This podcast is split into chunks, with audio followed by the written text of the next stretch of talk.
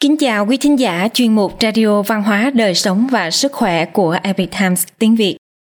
Hôm nay chúng tôi hân hạnh gửi đến quý vị bài viết của tác giả Lưu Hiểu có nhan đề Những nàng dâu đức hạnh lưu lại giai thoại thiên cổ.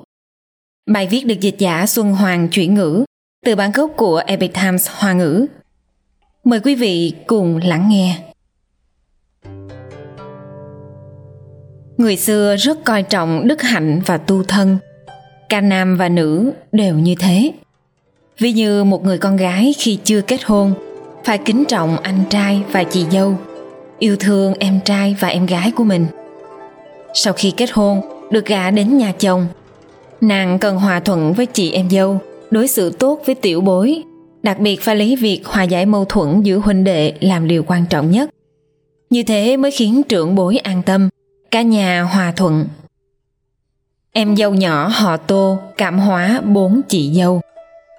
Trong cuốn khuê phạm do lữ khôn, nhà văn và là nhà tư tưởng nổi tiếng thời nhà minh biên soạn, có một đoạn nói về tự đệ chi đạo.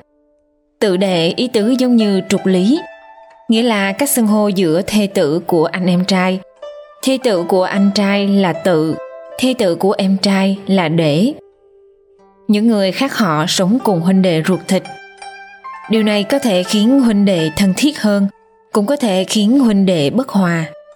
Vậy nên dân gian có câu, huynh đệ nhất khối nhục, phụ nhân thì đao chùy. Huynh đệ nhất phụ canh, phụ nhân thì diêm mai. Đại ý là huynh đệ thân thiết không có khoảng cách như miếng thịt, mà thê tử là con dao sắc cắt đứt được máu thịt huynh đệ hòa hợp gắn bó như nồi canh, còn thê tử như gia vị chua hay mặn nêm vào. Vậy các bậc nữ nhi tài đức thời xưa đối xử với mối quan hệ chị em dâu như thế nào? Có một câu đối như thế này trong từ đường của họ thôi ở hà nam ngày nay. Tô thiếu đệ năng hòa trục lý đường phu nhân thiện sự cô chương về dưới của câu đối nói về đường phu nhân bà nội của thôi nguyên sống vào thời đường, đã hết lòng hiếu thảo với mẹ chồng. Mỗi sáng đều lấy sữa của mình cho bà uống. Vế trên của câu đối nói về câu chuyện của một nữ nhi là em dâu nhỏ họ tô sống vào thời nhà tống, đã cảm hóa được các chị dâu của mình. Em dâu nhỏ họ tô vốn mang họ thôi, kết hôn với con trai út của nhà họ tô vậy nên được gọi là Tô Thiếu Để. Nhà họ Tô gia cảnh không tệ, có năm anh em trai. Bốn anh trai lớn đều đã có vợ. Các chị em dâu có mâu thuẫn là điều khó tránh khỏi. Nô tỳ của họ còn thường xuyên truyền tai nhau những lời lẽ khó nghe mà họ nghe được từ người khác dẫn đến các chị em dâu hàng ngày cãi vã thậm chí trong lúc cãi vã còn xảy ra xô xát Đương nhiên nhà họ Thôi cũng đã nghe nói về việc con dâu nhà họ Tô bất hòa. Trước khi Tô Thiếu Đệ xuất giá, gia đình và họ hàng đều lo lắng. Nhưng Tô Thiếu Đệ lại nói Nếu là gỗ, đá, chim thú, con có lẽ không thể cùng chúng câu thông. Nhưng trên đời này nào có người không thể câu thông. Có lẽ Tô Thiếu Đệ cho rằng chỉ cần nàng thật lòng thì nhất định có thể cùng họ chung sống hòa thuận. Vì vậy sau khi Tô Thiếu Đệ được gả sang đó, nàng ấy đối xử với bốn chị dâu rất cung kính và lễ phép. Nếu các chị dâu thiếu thứ gì, Tô Thiếu Đệ liền nói bản thân có, đồng thời cho đi, không một chút keo kiệt. Nếu mẹ chồng bảo các chị dâu làm việc gì đó, các chị dâu nhìn nhau không nhận lệnh. Chính là ngươi nhìn ta, ta nhìn ngươi, đều không muốn đi làm. Tô thiếu đệ liền chủ động tiến lên, nói với mẹ chồng. Con là con dâu nhỏ nhất, cũng là con dâu cuối cùng gả vào nhà. Việc này nên để con làm. Có lần gia đình nhà mẹ đẻ của nàng ấy mang đến trái cây và những món ăn ngon khác. Tô thiếu đệ liền gọi các cháu trai và cháu gái đến chia phần. Sự rộng lượng và vị tha của nàng tất nhiên các chị dâu đều nhìn thấy tô thiếu đệ cũng rất giữ lễ khi ăn cơm nếu các chị dâu chưa động đũa nàng sẽ không ăn trước khi các chị dâu phàn nàn với nàng về lỗi của người khác ở nơi riêng tư. Tô Thiếu Đệ thường chỉ cười và không trả lời, cũng không nói lỗi của ai. Các chị dâu thấy nàng như vậy cũng dần dần bớt so đo. Một ngày nọ, tỳ nữ của Tô Thiếu Đệ đem những gì nghe được từ các chị dâu khác nói với nàng.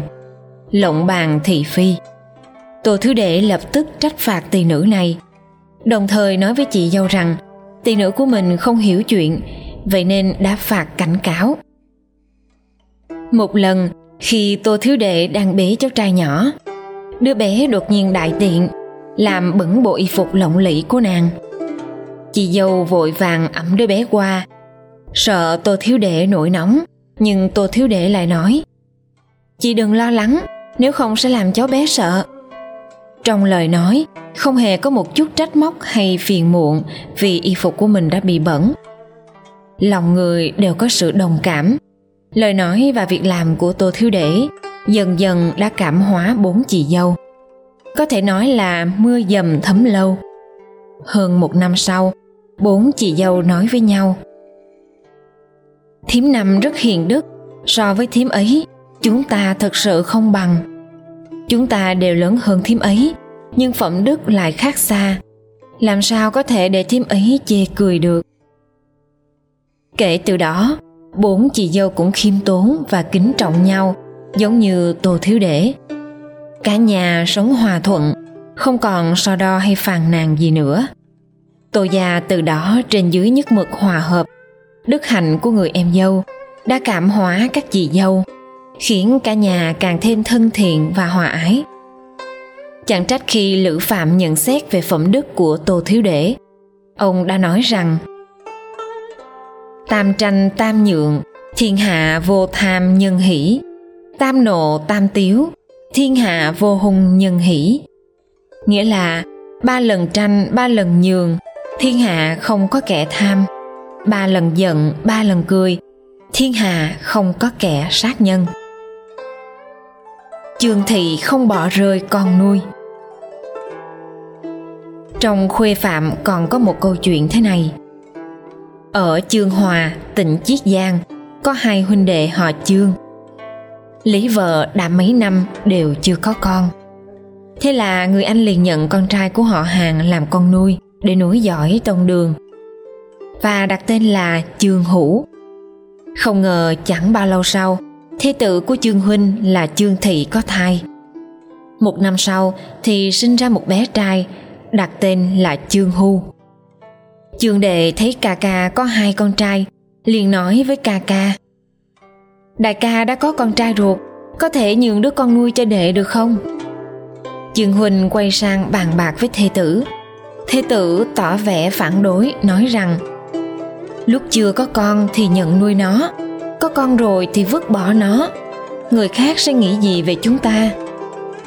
Trương Huynh đem những gì thê tử nói kể lại với đệ đệ. Nhưng Trương đệ vẫn không chịu từ bỏ, liên tục thỉnh cầu chị dâu suy xét thêm. Trương Thị cảm động trước thành ý của em chồng, liền nói với chồng Nếu quả thực bất đắc dĩ, thiếp thà giao con ruột của mình cho đệ ý còn hơn.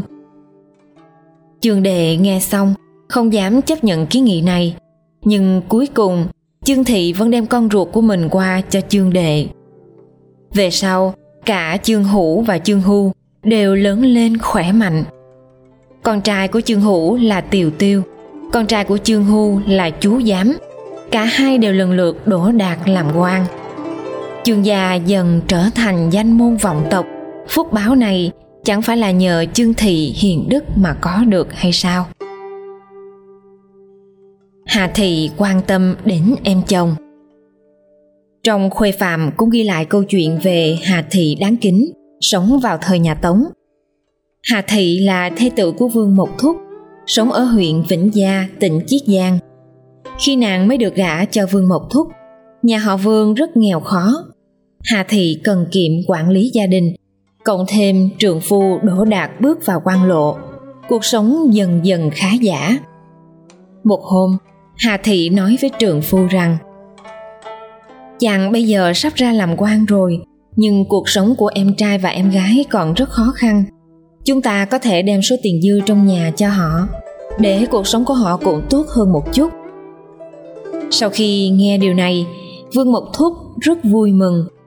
Đây chính là điều ta muốn làm ngay trong hôm đó, hà thị đã đem số tiền dư trong nhà, phân chia cho các em. Thậm chí ngay cả chiếc khuyên tai cũng không giữ lại. Đợi đến khi vương mộc thúc làm quan, hà thị lại nói với trượng phu rằng, gia đình em trai và em gái vẫn đang gặp khó khăn. Chúng ta có vài mẫu ruộng trong tay. Tại sao chúng ta không cho họ? Vương mộc thúc vui mừng khôn xiết. Đây chính là điều ta muốn làm thế là hà thị đem ruộng tặng cho các em. Người trong huyện sau khi nghe chuyện, đều gọi cô là hiền phụ, nghĩa là nàng dâu đức hạnh. Từ xưa đến nay, dân gian đều biết, lấy vợ, lấy đức, không lấy sắc. Và làm thế nào để trở thành một người vợ đức hạnh? Cổ nhân đã nói cho chúng ta biết đáp án ở trên. Câu chuyện trên được tham khảo từ tư liệu khuê phạm. Quý thính giả thân mến chuyên mục radio văn hóa đời sống và sức khỏe của epic times tiếng việt đến đây là hết để đọc các bài viết khác của chúng tôi quý vị có thể truy cập vào trang web epictimesviet.com Cảm ơn quý vị đã lắng nghe, quan tâm và ghi danh theo dõi kênh. Mến chào tạm biệt và hẹn gặp lại quý vị trong chương trình lần sau. Kính chúc mọi điều bình an và tốt lành tới quý vị cùng người thân.